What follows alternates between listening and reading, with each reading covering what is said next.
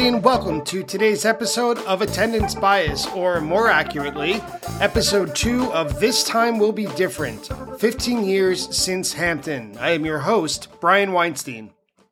Today, I join my two co hosts, Scott Marks and Charlie Dirksen of Phish.net and the Mockingbird Foundation, to take a look at the 2.0 era as well as Phish's breakup in 2004. For those of you who listened to episode 1, it was clear, but not obvious, that Phish needed a break after Big Cypress, and it was never really in doubt during the hiatus that they would probably get back together. But in the second half of 2.0, mostly in the 2004 calendar year, it was glaringly obvious that Trey's physical health was in jeopardy and the scene as a whole was rotting from the inside.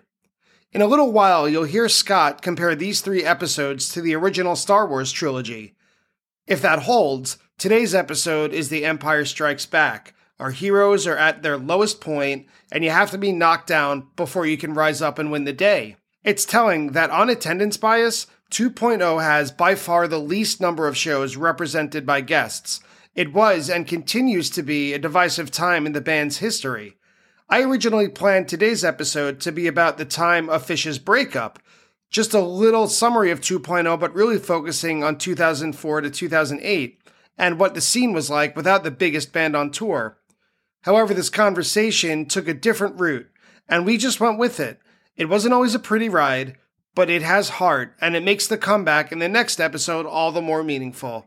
But we have to have the darkness before the dawn. So please, today, welcome Scott Marks and Charlie Dirksen of Phish.net and the Mockingbird Foundation as we continue This Time Will Be Different, Episode 2.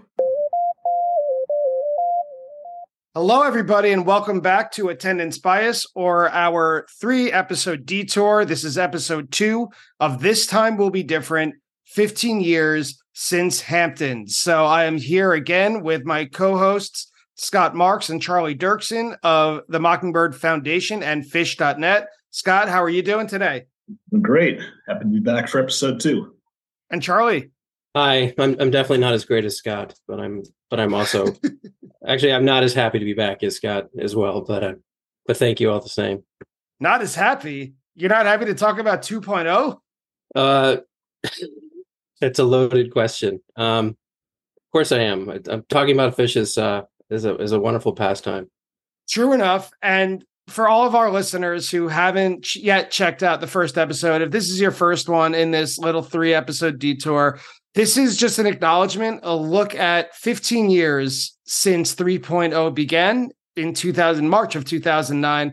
And we figured we could take a look back not just at that beautiful weekend at Hampton, but also what kind of led up to it. So, episode one was about the end of 1.0, mostly 1999, 2000, and then the hiatus, what the jam scene was like without Phish and all of the other bands that were there, what live music we saw during that time. And then, of course, it ended with Phish's comeback on December 31st, 2002, at Madison Square Garden. Of the three of us, Charlie was the only one present. And Charlie, you said it was like the best vibe ever, right? Yeah, it was incredible. It was um uh, uh, the the vibe. You know, as ridiculous as it is to talk about the vibe of a show, um, that was one of the few shows where it actually mattered. Much like uh, twelve thirty one ninety five or ten thirty one ninety four. Obviously, Hampton in March of 09. The um the vibe of December thirty one two thousand two was just incredible because Phish was back and we were all there for the new year and it was you know the first show since um the somewhat dark shows at Shoreline in October of uh, 2000. So it was um everyone was just uh, couldn't be more excited, frankly, when Phish came out. And to summarize, we spent a lot of time in episode one talking about what led to 1.0, and I simplified it you could say incorrectly as drugs, but drugs were more of a symptom of the larger problem. And we brought up the Betty Ford Clinic, that backstage area where the band allowed not even friends necessarily, but people, friends, and I guess fans to come by, get uh, free drinks. And then it kind of turned into, I guess, an ugly scene uh, as it grew. And since we recorded the first episode, I did a little bit of research and in an article published in Rolling Stone in 2016, written by Patrick Doyle, on October 21st, 2016. So those of you with a Rolling Stone subscription can go back and check it out. The article is titled Phish's New Harmony How America's Greatest Jam Band Learned to Get Along. So this was released around the time of Big Boat, but it do, it is pretty in depth about what led to the hiatus and then later the breakup. Trey is cited as saying that the Betty Ford Clinic toward the year 2000, that he kind of was in this dream world that started in the mid 90s and he got a little bit too carried away with this false reality of what real life was like. And he said, the Betty Ford Clinic got out of hand. Anastasio remembers a guest list of 3,200 people at one concert. Direct quote from Trey it was like Dante's Inferno, it was the outer rings of hell back there. And then it goes along to say, along the way, Anastasio got addicted to pills. That was kind of, I guess, the fast forwarded version of why they went on hiatus and then why they broke up. So things were pretty ugly in 1999 and 2000, but they got back. The vibe was great. And then after New Year's Eve 2002, they had a big February tour scheduled. Scott, what was your first show back in 2.0? My first show back was 22803 uh, at the Nassau Coliseum. Do you remember any expectations that you had? No, I mean, I, I, I think there was definitely the excitement of you know my first show back, you know, for my my favorite band. And 1.0, I used to have a backpack, like a, a JanSport backpack that I would carry around shows, and I had all sorts of stuff inside. And you couldn't do that uh, in 2003, my first Phish show after 9 11. And remember going into the show, and I, I couldn't bring the backpack in. I realized I wasn't going to be able to argue with security. And so there was a giant bin, I call it the dumpster, if you will, like right, right next to security. So toss the bag in there, walk past security, reach back in and grab the backpack and walk into the show. So it was a little more uh, irresponsible um, 20, 20 years ago than I than I am now. And obviously don't try and mess with security at this point. It's not worth it. But younger, stupider, whatever. And so that's what I did at that point. And you know, the shows were had some great highlights. You know, Vegas standing out specifically from a week and a half earlier in the tour, and some some uneven moments as well. But just I think just the the sheer excitement of the band being back. Sometimes you can hear a show and really get a sense for the crowd. On that night, like the, the crowd's roaring through you know, almost the entire show, um, and just the, the energy. Um, mind you, I only had um, Return of Destiny. That that still gives me goosebumps all these years later. I put that on, and you know, opening notes, and you can hear the crowd, and then once the rest of the crowd realizes what's going on, it's just it, it still has that effect on me all these years later. So um, that was one of the three shows that year that got released uh, as an official live Phish CD release, which they were still doing up until in 2003 might have been it. The, the, the 20 live Phish shows that that were released formed the, the Jim Pollock artwork. Um, and then they had these three CDs that were released 22803, 71503, and 72903. So my first two shows back were 228 Nassau and 729 Burgettstown. So I had a very good uh, reentry for Phish that year. That show, that Nassau Coliseum show, is certainly a tent pole of 2.0. I mean, that Tweezer alone is certainly well regarded. That Back on the Train is probably the best version of that song, at least Type 1 version uh, ever played. And of course, The Return of Destiny Unbound. Uh, my first show for 2.0 after the comeback uh, was back to back about a week before yours. It was in Cincinnati, the February 21st and 22nd of 2003. And I was thrilled. I was so happy that Phish was back. This was a big road trip for me for the first time for Phish. My roommate, my college roommate, and I drove from Buffalo all the way to Cincinnati. I thought they were pretty tight for those two shows, although I got a little hint of what the 2.0 sound would be like in Down with Disease 2001. Bathtub Gin. The 22nd had Piper into Weekapaug Groove in in the first set. There was an extended Walls of the Cave. Uh, there was not much of a lot scene because it was so rainy and cold both nights. But to me, I was wondering, not at the time, but soon after, what did the hiatus really accomplish?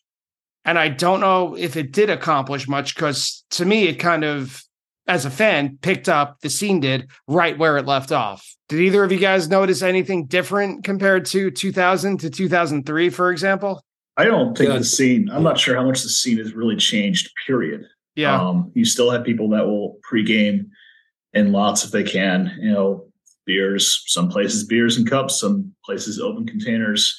You have a shakedown where you know it's possible. So I mean, this this goes back really before Phish. I would imagine for the Grateful Dead, which you know I I never saw live, but I would imagine it's the same scene where it's just been you know that, that party atmosphere. Um, and the drugs have always been available if you knew where to look. Um, so I don't think that's definitely as far as Phish goes, that hasn't changed in 1.0, 2.0, or 3.0. Right. And actually, um, to your point, Scott, I was actually at the the only show I saw in 2003 was uh, Shoreline, the first of the two Shoreline shows in July of 03. And the lot scene at that Shoreline show was akin to the lot scene at any Grateful Dead other ones show, you know, show in the late 90s. Um, there was a similar shakedown scene, people hanging out, obviously, in the lots, um, which are extensive at Shoreline. There's just uh, several very, very large lots. Shoreline's enormous. There were scenes all over the place, frankly, um, which is which was common um, at dead shows uh, and dead related shows at Shoreline. So, I mean, I agree. In other words, Brian, I, I think it's been a it, there's maybe been a change in degree, but not in kind in terms of the scene. Like if the if there's a big enough lot to support a, a, a significant scene, there's going to be a a pretty substantial amount of folks, you know, pre gaming and partying in the lot, and there's going to be a really healthy shakedown street. So, you know, I think it just depends on the venue nowadays, how large it is. Yeah, we mentioned that in our last episode that it kind of varies venue to venue. I tried to zoom out when I was getting ready for today's conversation about changes between 2000 and 2002. I first started thinking about the Phish world and their sound. Obviously, they had a different jamming style and an overall sound in 2.0 than they did even toward the end of 1.0. But then when I kept zooming out, like the world changed. To your little anecdote earlier, Scott, about having to leave your backpack at security, Phish was on hiatus for two years and two months. George W. Bush in that time was elected, I put that in quotes, president in a landmark Supreme Court case. He was appointed president. Uh, the 9 11 terrorist attacks occurred, which damaged the national psyche beyond repair. There was a tremendous lockdown in air travel and uh, other security pretty much everywhere. Yankee Stadium, it would be forever changed. Uh, America was at war for the global war on terror.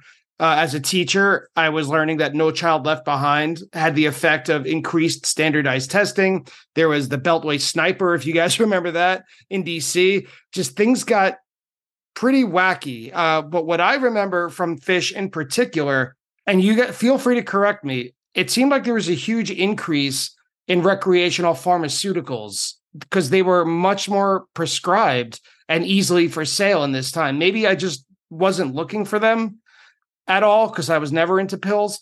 But I don't know. It just seemed that in Phish and outside of Phish, we were in you know Sackler mode. Do you like? Did you guys notice any of that at that point, or is that just all in my personal experience? And I didn't go to Phish shows really. I mean, as you know, as I mentioned, Brian. I mean, I only saw one show in 03 and I only saw a couple shows in 04. So right. I, I, I really don't know how to answer that.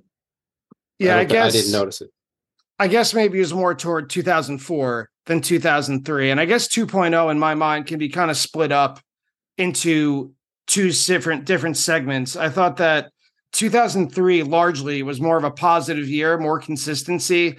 And then around Thanksgiving time in 2003, they had their 20 year Thanksgiving run, which was four shows in the Northeast. And those seemed to me to kind of be a breaking point of 2.0 that it was where things kind of went from a little more consistent, a little more upbeat, and then they kind of just all fell apart. Like I have memories, um, especially in the summer tours during 2003, that were really fun. I thought it was a high point of 2003. Uh, the Camden shows that was right before it was excellent. Charlie, you mentioned that you went to go see them at Shoreline. What do you remember about those shows? That was, I think, toward the beginning of the summer tour. Right. Um, I just checked. It's July 9th was the first of the two Shoreline shows, July 9, uh, 2003. And it's got a, it had a really strong first set. It opened with You Enjoy Myself, went into, uh, that went into a really good simple. Uh, Mountains in the Mist, which is one of my favorite Phish ballads, was was was in the third slot, which is obviously not common then or now. Then Chalk Dust, which is pretty good.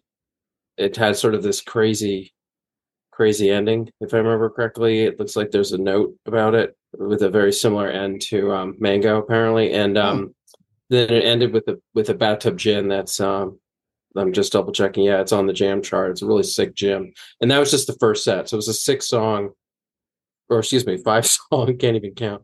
Five song first set July 9th, 03. That's definitely worth hearing. But then the second set, um, as good as the set list looks on paper, just wasn't that great. And the encore was Loving Cup. I don't know. It just, uh, my, my, my wife and I just didn't really have a great time. And that was actually my wife's last Phish show was July 9th, 2003, over 20 years ago now. And, uh, and so I sold our tickets to July 10th on the way out of uh, July 9th, um, which is the only time I've ever sold uh, my own tickets to a Phish concert for the next night on my way out of out of a show at Shoreline. But anyway, uh, so yeah, that, that was the only show I saw, and it was um, it had a wonderful first set, though, and so I, I absolutely did not regret going. But um, but I didn't see them again until until summer 04. For me, I, I did Nassau, I did Burgettstown, and I did the first night of Camden, and as well as the, the four Thanksgiving run shows. The way that that summer 2003 tour ended up, it was a really, really strong finish. Uh, the It shows were great. Camden shows were great. It's arguably one of the best. There's no arguably. It is one of the best hoods of all time. Uh, that was in that second night of uh, Camden. Um, that'll hold its own against anything, in my opinion. Um, it's just it's it's fantastic, and for a band that had been back for less than a year, it's it's fantastic, fantastic place to be. I don't think the Thanksgiving shows were sign of what was to come.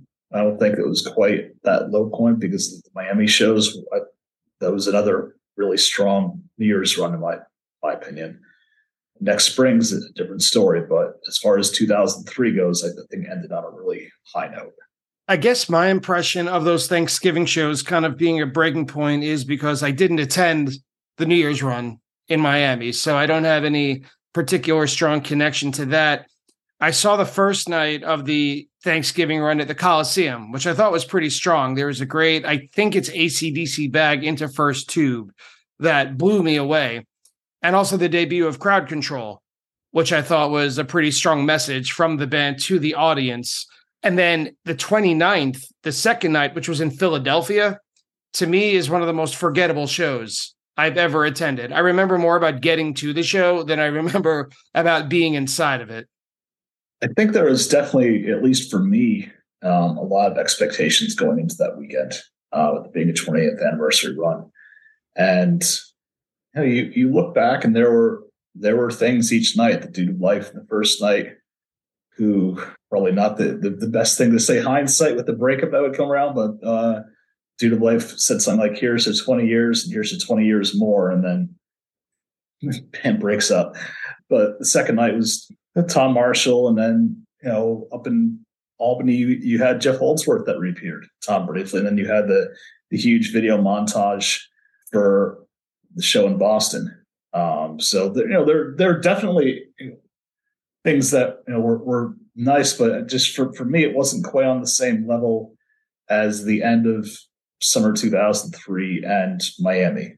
You know, there are some some fun things like in the, the Boston show with that first half of that second set, rock and roll roll Weekapaug, Tweeprise, Frankenstein, Kung Frankenstein, um, that hood opener, and so there there are definitely some some perks and you know again Jeff Holdsworth coming back first time since the mid '80s, I think is still a special thing. You know, was it musically epic? Uh, no, uh, I don't think so. But it was something that was still memorable and a special experience to, to see see that, and you know, can still play. You know, all those years later, just fine. I agree. I think that's something that most of us could honestly say we never thought we would see. To see Jeff Holdsworth come back on stage, considering all we knew about it was he showed up one day to Trey, kind of like with a rope around his shoulder as a guitar string, uh, guitar uh, strap, saying that he's going to devote his life to playing just acoustic uh, religious music, and he kind of just just disappeared. Right, he was kind of a mythical figure at that point. So to see him come on and play possum with the band, I could see that angle. That is, I don't want to call it fan service because that has a negative connotation, but it was a gift to the fans, those four uh, special guests, or uh, including the video in Boston. But then after New Year's Eve in Miami, we kind of tipped over into 2004. And I don't know how many people have many positive things to say about 2004 as a year for Phish. What do you guys think? If you hear Phish in 2004, what are your first thoughts? The, the first word that comes to my mind is is dark, darkness. You know, this was a not a not a good time, in my opinion. I flew to my first shows for Vegas. For whatever reason, I hadn't gone to Miami, and so I figured, you know, make up for it by going to Vegas. And that was in April of 2004, just to be clear, right? Yes. Yeah. There are very few shows that I, I would say are bad shows, and even less than willing to admit publicly. You know, because no one wants to really hear if you've had a bad time or whatever. I, I didn't have a bad time in Vegas, but like you didn't have Kuroda on lights, you had Fenton Williams um, Dave Matthews Band, and no no slight on on Fenton, but it's it's not not the same without Kuroda, and nothing will ever be the same without Kuroda. But I think I think Chris was in rehab at that point, and if I'm incorrect, I apologize.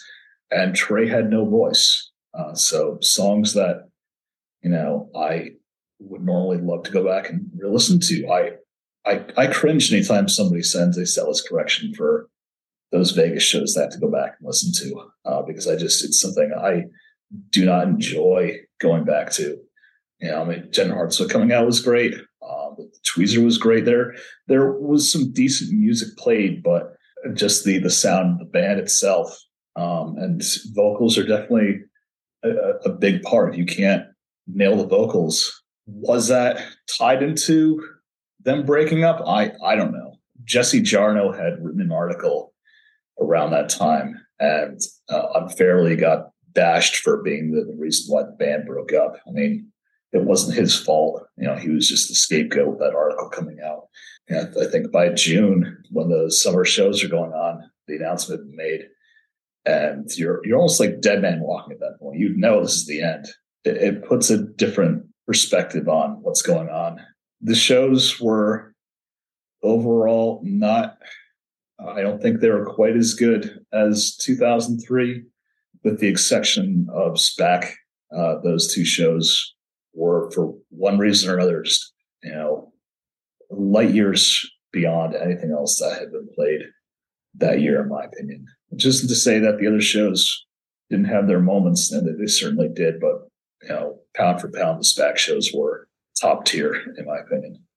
Right. To be clear, June 19 and June 20 of 2004. I was going to say it's like, you know, it's funny, Brian, when you said, "What do you think of when you, what do you guys think of when you first think of 2004?" And I mean, for me, I think 2004 musically gets a really bad rap for obvious reasons because there's plenty to criticize, but it honestly kind of bugs me that a lot of people just sort of shit on 04 without having actually listened to it. Like there's a lot of people out there who shit on Coventry who haven't gone back to listen to the music at Coventry, and some of the music at Coventry is just awe-inspiringly good. I mean, to this day, up there with the finest most incredible Phish that's ever been performed in Phish history. And yes, so the lows at Coventry were among you know, the, it just doesn't get any lower. I mean, Page, you know, crying during waiting in the Velvet Sea, you pretty much don't get lower than that. But like, but, but the fact is that the highs, um, the musical highs in 04 and, you know, at SPAC and at some other shows that in, in 04 were just there. It's just spectacular Phish. I mean, it, it's as good as anything in my opinion. And so, I mean, for me, pound for pound, I, I agree with Scott about 03 I'd give the nudge to 03 for sure, you know, as a year over 04. But I would put 04 over fucking, you know, 96 and a whole host of years in 1.0. I mean, don't even get me started. It's like I, I I'd have to really do some serious thinking about which years I would in 1.0 I would put over 2004, just musically, just just based on the highs, the musical highs, the improvisational highs, because there's just some just some just you know magnificent awe-inspiring Phish in 04 and so i think it gets a real bad rap because obviously there's some real shit um just total you know ass music that was performed you know just garbage uh that was performed. And that i think brings everyone down and obviously um you know for good reason. But i i, I think 04 does get a a pretty bad rap when it's discussed with you know with other years and and it's sort of unfairly maligned. And I haven't actually thought about it to this very moment, but I would put 04 musically over a fucking ton of of years in the last 12, 13 years. Um, just because the highs were that high, in my opinion. And yes, the lows were terribly low and it doesn't get any lower, but I don't know. I think 04 gets a bad rap musically. I think that's fair. I so I did all the shows outside of the one on top of the Ed Sullivan Theater you know, again for, for better or for worse. Um, and the like at Great Woods where you have the ACDC bag and and the Birds with Feather, those are also top tier versions. Um, and once you get past the start of Coventry Split Open and Melt, that's a fantastic version as well. Uh, one of the years Kevin Shapiro had a live bait with festivals. He cut out the beginning of Melt. Uh, you still have good 20, 25 minutes. Um, uh, melt after that. It was super long. Um, I'm, looking at the the jam chart notes here where it says skip the composed version and parentheses ugly and go straight to the jam that's released on Live Bait Volume 5, which is excellent, extended, and improvisation. That's, I mean, there, there are good melts, but to have something like that, uh, it's really something that's completely un, unmelt like, if you will. The problem I have with 04 is really, unfortunately for me, the the bad takes a front seat over the good in that year with the, the bookends of uh, experiences for me in Vegas and and Coventry, uh, which I'll, I'll talk about later on in this episode. But like any year, there are definitely highlights, and you know, I, I think it's fair to say that you know the highlights from 2004 do stand above other other years for sure. Uh, but just the you know personal experience for me, I guess, you know, definitely plays into everything. I feel similarly. I and that's kind of what my podcast is generally about, right? It's about personal experiences and how they kind of unfairly maybe I don't know if that's the right word, but they shape your memories of Biased a certain perception. show. Right. Biased perception. And I remember way back, I think it was May 25th, 2004 was the date when Trey announced, and I put his name on the front of it because the note was signed Trey Anastasio. It was not from Phish that Coventry was going to be the last show and that they were breaking up. I got the news. I remember being on the way to Shea Stadium. I was going to see the Mets play the Phillies, and I looked it up. The Mets won 5 0 behind Steve Trachsel, a good number two starter. Uh, I had a cell phone by then, but we were not. I haven't point. heard in a long time. Yeah, right. Steve Trachsel, he had a good career. Was not the best, you know. He's not a Hall of Famer, but he's a good, reliable starter. And I'm not a Mets fan. But yeah, anyway, baseball fan first and foremost. Um, sorry to interrupt. I just went down a little bit of a rabbit hole there. but I, I, we were at the point in 2004 where I had a cell phone but we did not have smartphones. I was not at the point where I could check my email. So the my friend who was in the front seat could, and he said, "Oh, he just got an email that said a note or a message from Trey." And he said it out loud. He read it out loud. It said, "Quote, and forgive me for reading it out loud.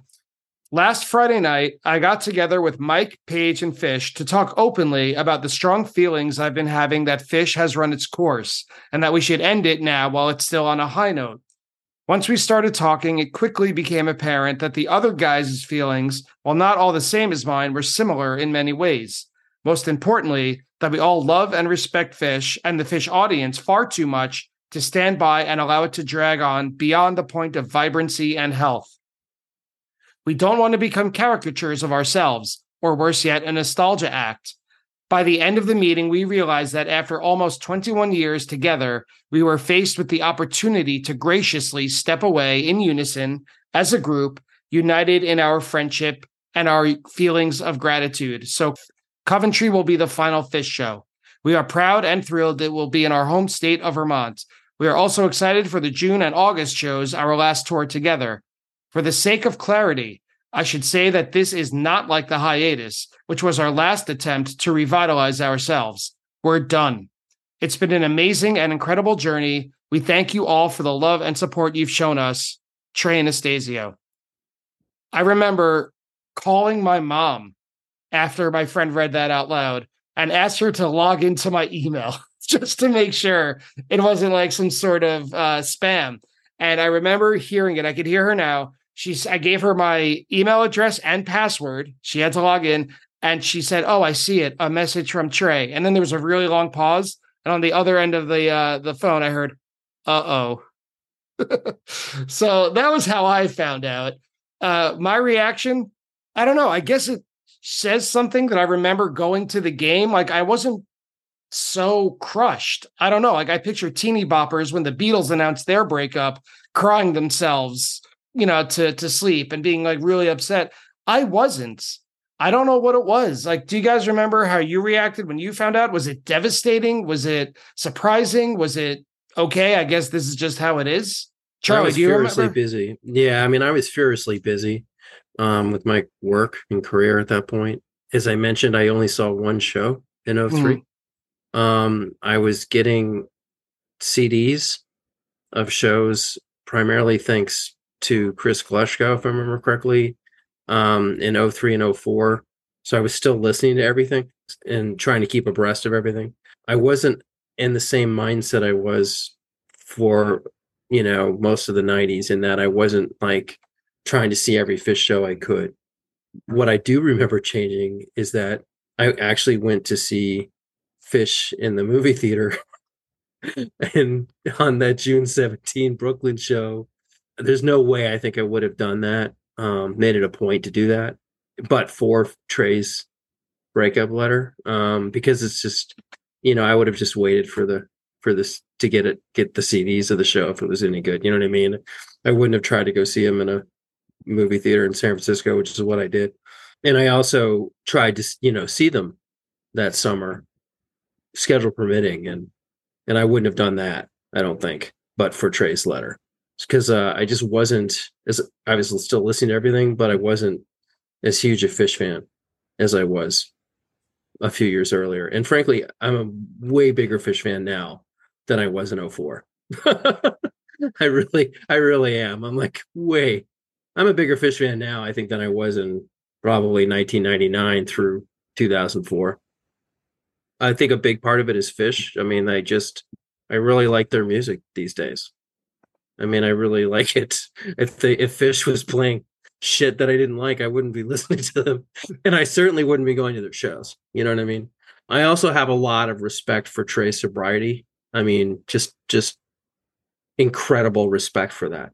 The will that takes, and not only did he come back, you know, um, in 09 healthy, he he's still there. You know, he's still at it, and his sobriety, I think, is inspiring people more even than his music. I mean, yeah, that's know, fair. It's amazing, and that's that's inspiring to me too. I think so. Once it, I want to support them, they're good people, you know, not just good music. Anyway, but I haven't. I obviously haven't given a lot of thought. Right. But first and foremost, I love their music. That's uh, I'm sure that's why I'm still a fan. That's a good as answer as any. right. Scott, do you remember your reaction to hearing this or reading this announcement?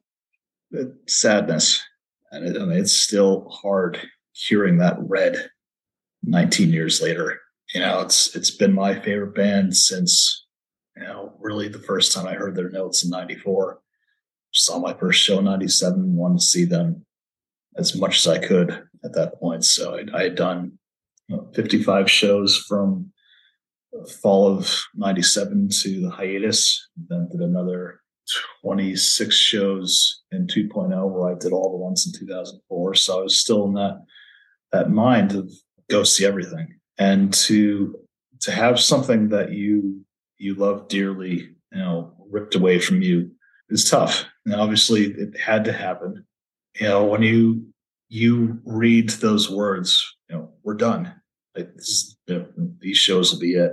And then they're they're gone for a bunch of years. And now, you know, we're we're coming up on 15 years of them being back happy and healthy. And you, know, you could make all the jokes you want about recording songs or or Trey changing his voice for certain things, but the fact that they're still there and they're playing fantastic music, you know, it's it's it's a blessing, it's a gift, and it's something that I appreciate uh, every day.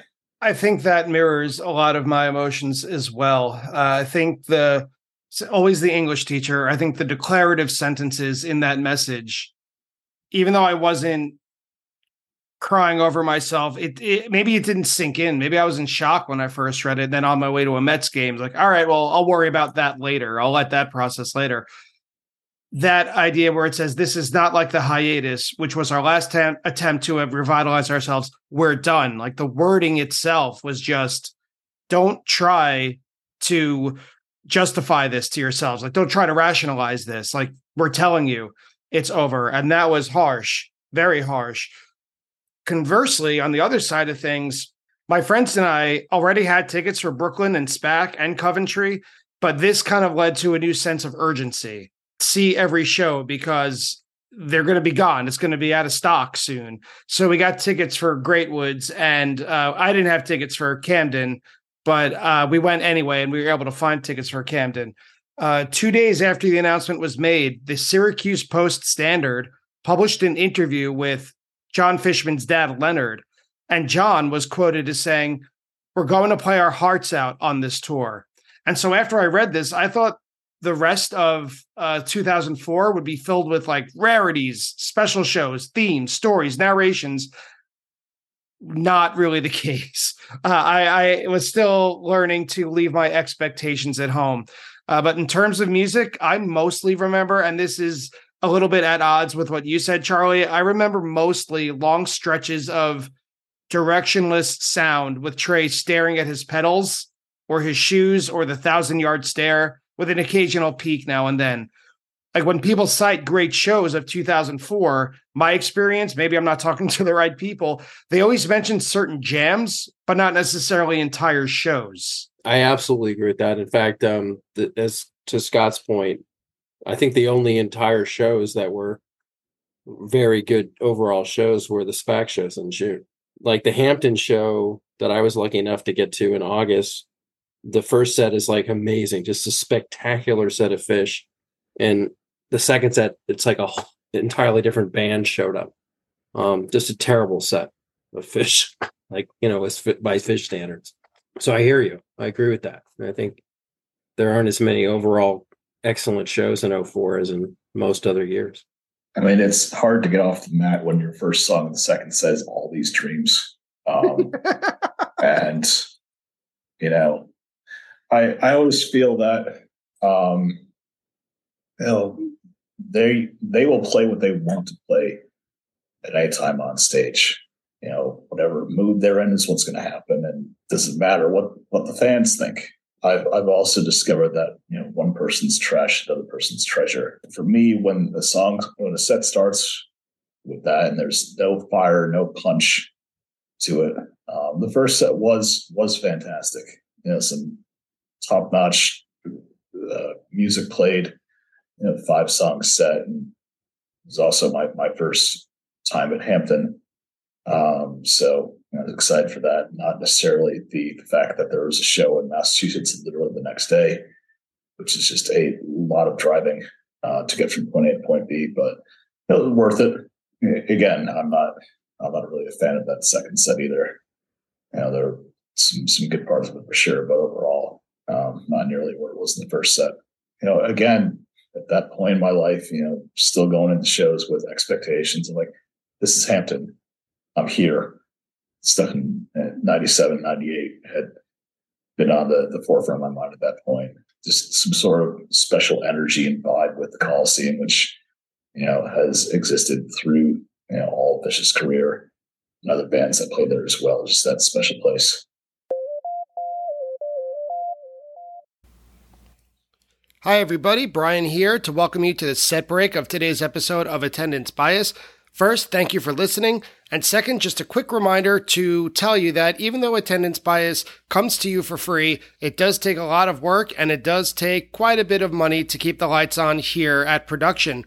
So I just wanted to ask a small favor if you could support the podcast in any number of the following ways. If you could leave a review or a rating of it on whichever podcast app you use. If you could spread the word telling a friend or someone you think may be interested in it about it. Or probably the most concrete way is to go to www.buymeacoffee.com slash attendance bias and donate however much you can financially to help with the continuing costs of attendance bias. So thank you again so much for listening, and I hope you enjoy the second half of today's episode. Scott, how did you experience Coventry? Did you go? Did you stay at home and go to a movie theater? What was your experience that weekend? I did do Coventry. Um, we drove up, and there had been, I think, a hurricane or some sort of remnants of a tropical storm or something that completely wrecked uh, the, the festival grounds. There was a tremendous bottleneck getting to the shows um, where we was sitting on 91 uh, for a good 24 hours not moving. I keep these these tour journals. People will see me walking around with notebooks where I'll write down the set list. And I will also write down what happened before, during, and after the shows. Uh, so in one of the books, it describes what had actually happened during that 24 hours or or what have you. Um, I don't remember it. I've, I think I've tried to push a lot of that weekend out of my head. But we ended up getting into the, the grounds. I think I had like a tent, maybe a backpack, because I didn't have to toss this one out. The shows had their highlights and also some some rough spots like the Wading in the Velvet Sea I don't know if Phish really and music can really be considered traumatic to a listener, but it's something where, you know, that left a mark on me in seeing Page breakdown, listening to him break. And, you know, it finally hit me during Fast Enough for You. Um, I think I was on the rail that night. Um, this is when there was no early entry. You just, once the gates open, you ran as fast as you could. And all of a sudden you're, you're running and you're you're looking to your left and to your right and you see people that are faster than you are. Somehow i still managed to get up there for at least a little bit. And i was bawling my eyes out during fast enough for you. Then it's it that's it it's over.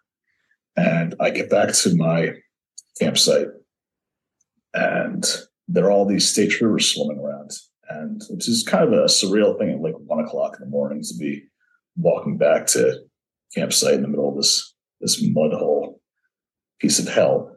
And I look over at a tent that's like 10 feet away, and there's this guy lying face down in the tent. And apparently, some guy had been wandering around and went to a tent, OD'd, and died.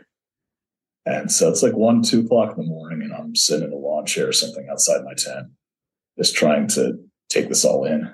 Where, you know, this band I love so much is done, but I'm in my 20s and I have my, my life ahead of me, and you know this this guy doesn't. Um, and so it, it, kind of put things into perspective uh, immediately.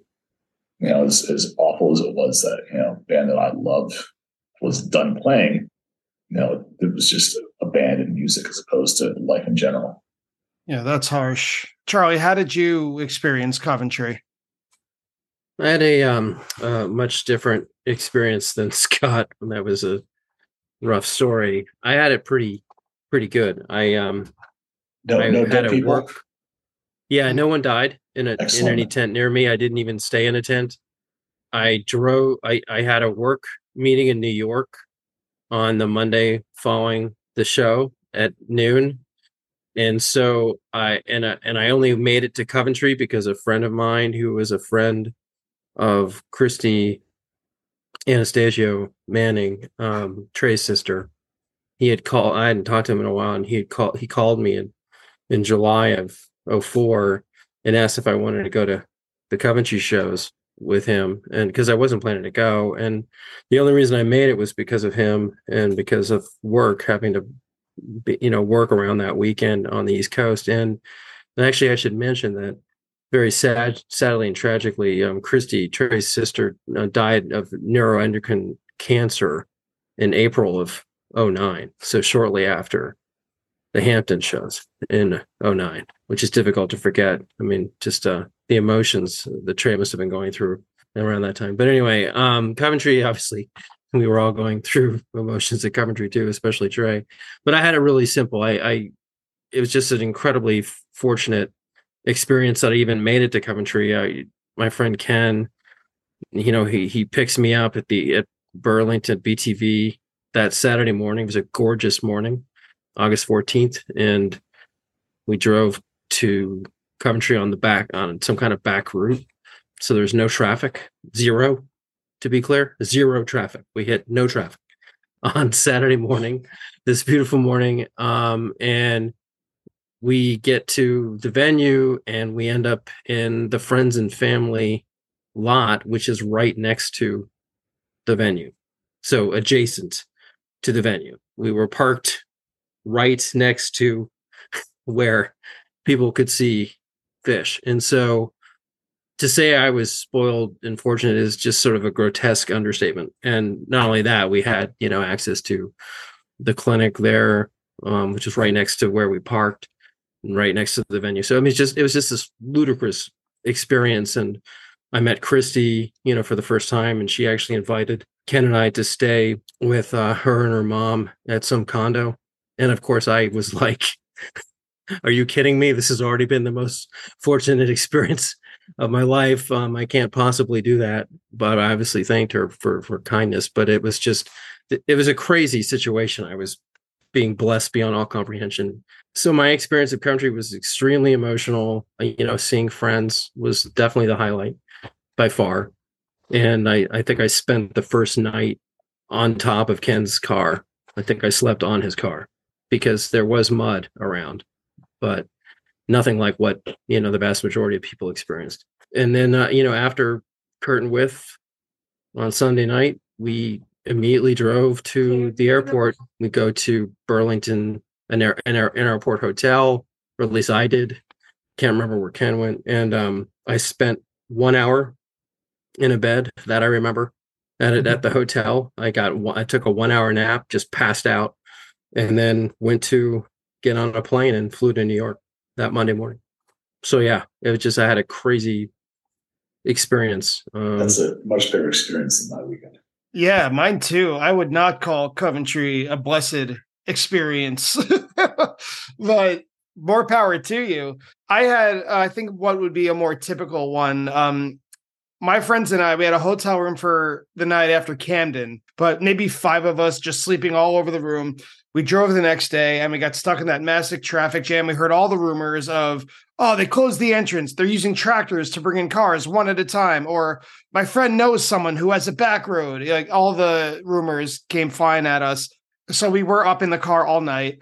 I I had the early morning driving shift and we were driving through the entrance under the overpass when Mike Gordon got on the bunny radio to make the announcement that anyone still on the highway would be denied entrance. So as opposed to now when you would be very carefully guided to a camping spot, there was no one. It was every man for himself. We just drove in and we just had to find any spot where you could set up a tent, the least muddy spot that you could find. We eventually did. And we all know what went down that weekend uh, musically. Uh, it was very typical for us. You know, we we were exhausted because we had just seen uh, the the shows. We went from New York to Great Woods to Camden to Coventry. I, I could never do that these days. So we did that insane travel week. Uh, didn't sleep really at all from when we got into Coventry. And once Trey stopped the curtain to restart it, quote, in the key it was originally written, my friend Craig and I just looked at each other and were like, let's go.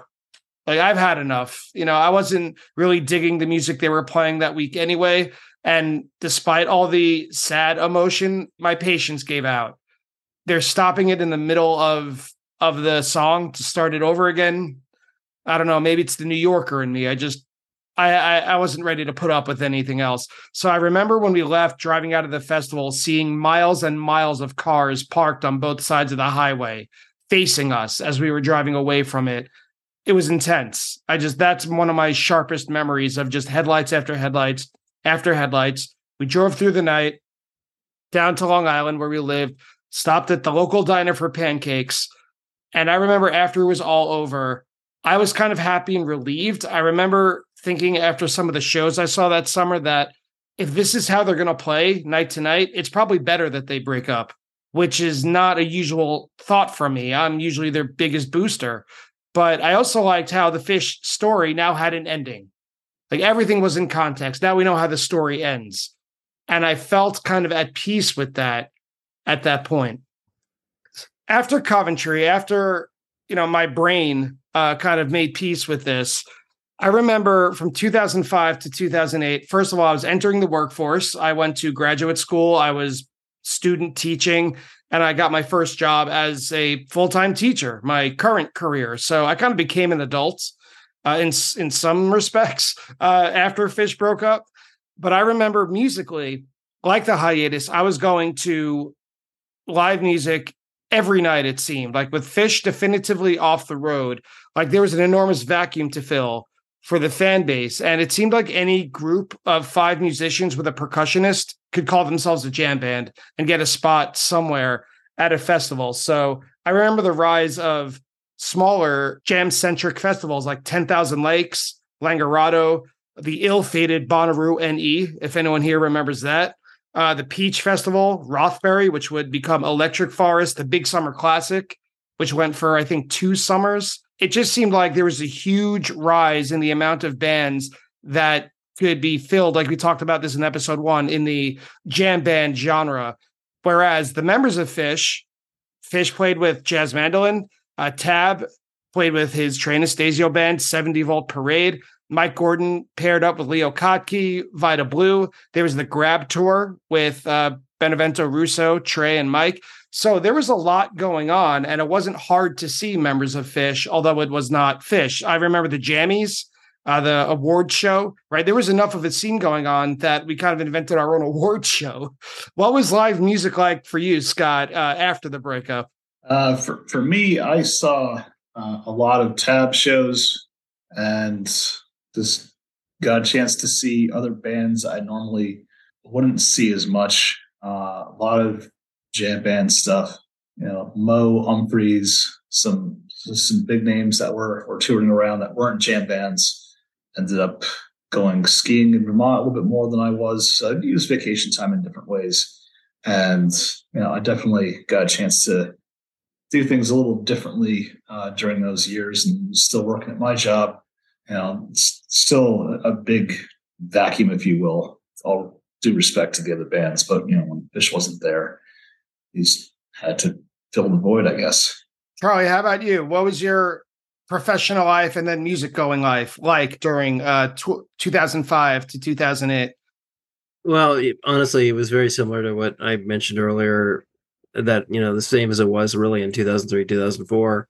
Um, I my career as an attorney at that time was extraordinarily busy. I was working all the time. I was traveling all the time my wife was going to grad school in Vancouver, British Columbia, for several years in there, and so we had an apartment in Vancouver, as well as our um, apartment in San Francisco, and so I was flying to Vancouver from DC, New York, San Francisco, Chicago, almost every other weekend or every weekend on certain times, and so I was just very busy um, with work and and then getting getting to Vancouver. And musically, I was seeing uh, a lot of you know anything Kimock was doing um, that I could see. I would go to. I can't. I, I know I saw Umphrey's McGee at least once or twice in that window of time, um, and definitely Mo. I'm sure I saw Mo during that time too. Without going back and looking at stubs, I couldn't tell you.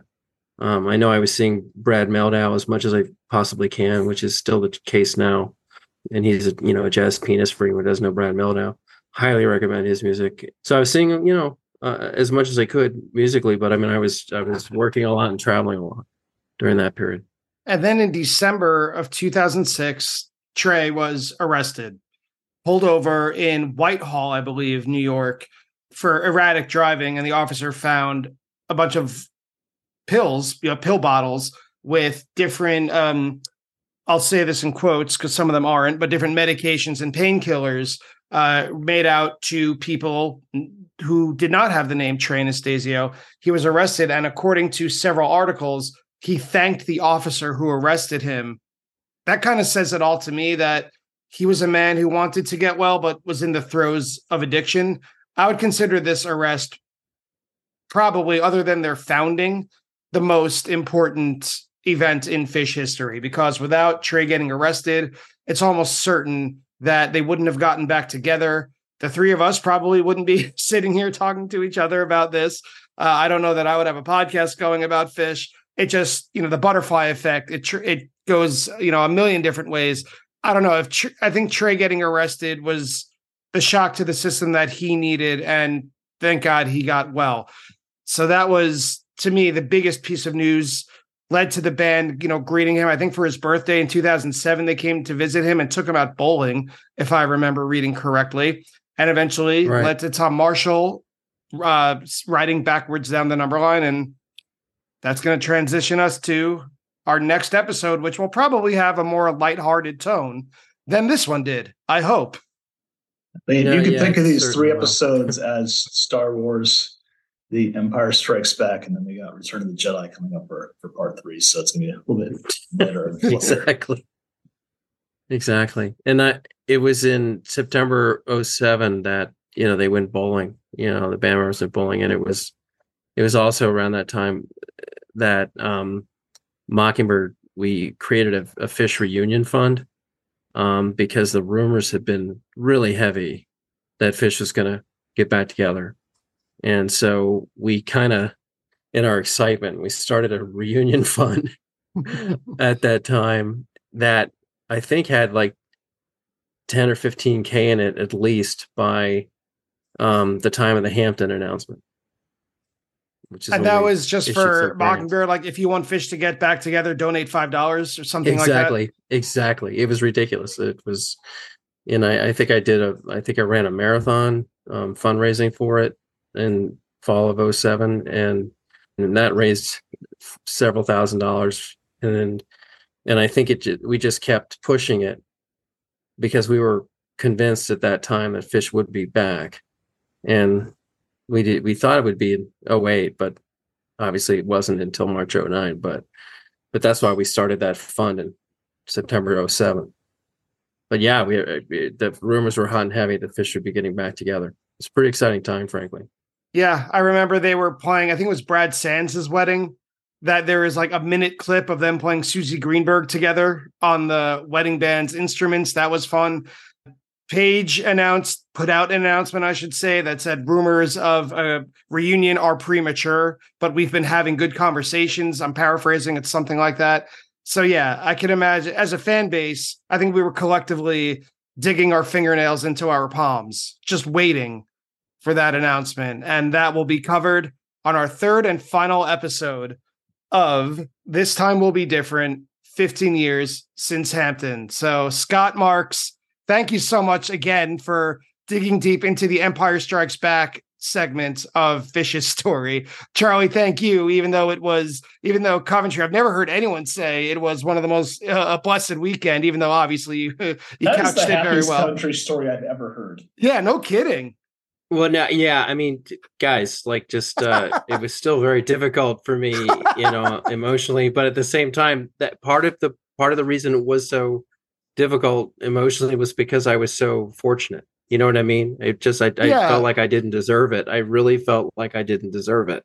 It just made no sense to me. It was just extraordinarily fortunate experience. You know, to hit no traffic and to be and to be, you know, in a staying in a vehicle right next to the venue. I mean, You all didn't- can't see this on the podcast, but there's there's me shaking my head while Charlie's telling the story here at this point. So Yes, yeah. um, It's like vigorously. survivor's guilt of, of Coventry, pretty much.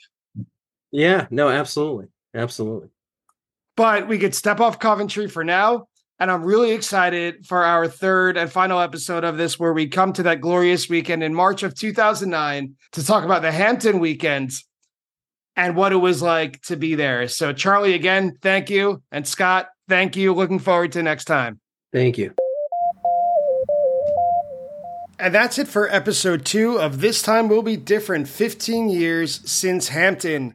Very excited about the next episode when we reach salvation, when we reach our comeback or Phish's comeback in Hampton. Before we wrap it up, though, normally on these conversation episodes and recap episodes, I don't do a fact check, but there is one very important fact that does need to be corrected.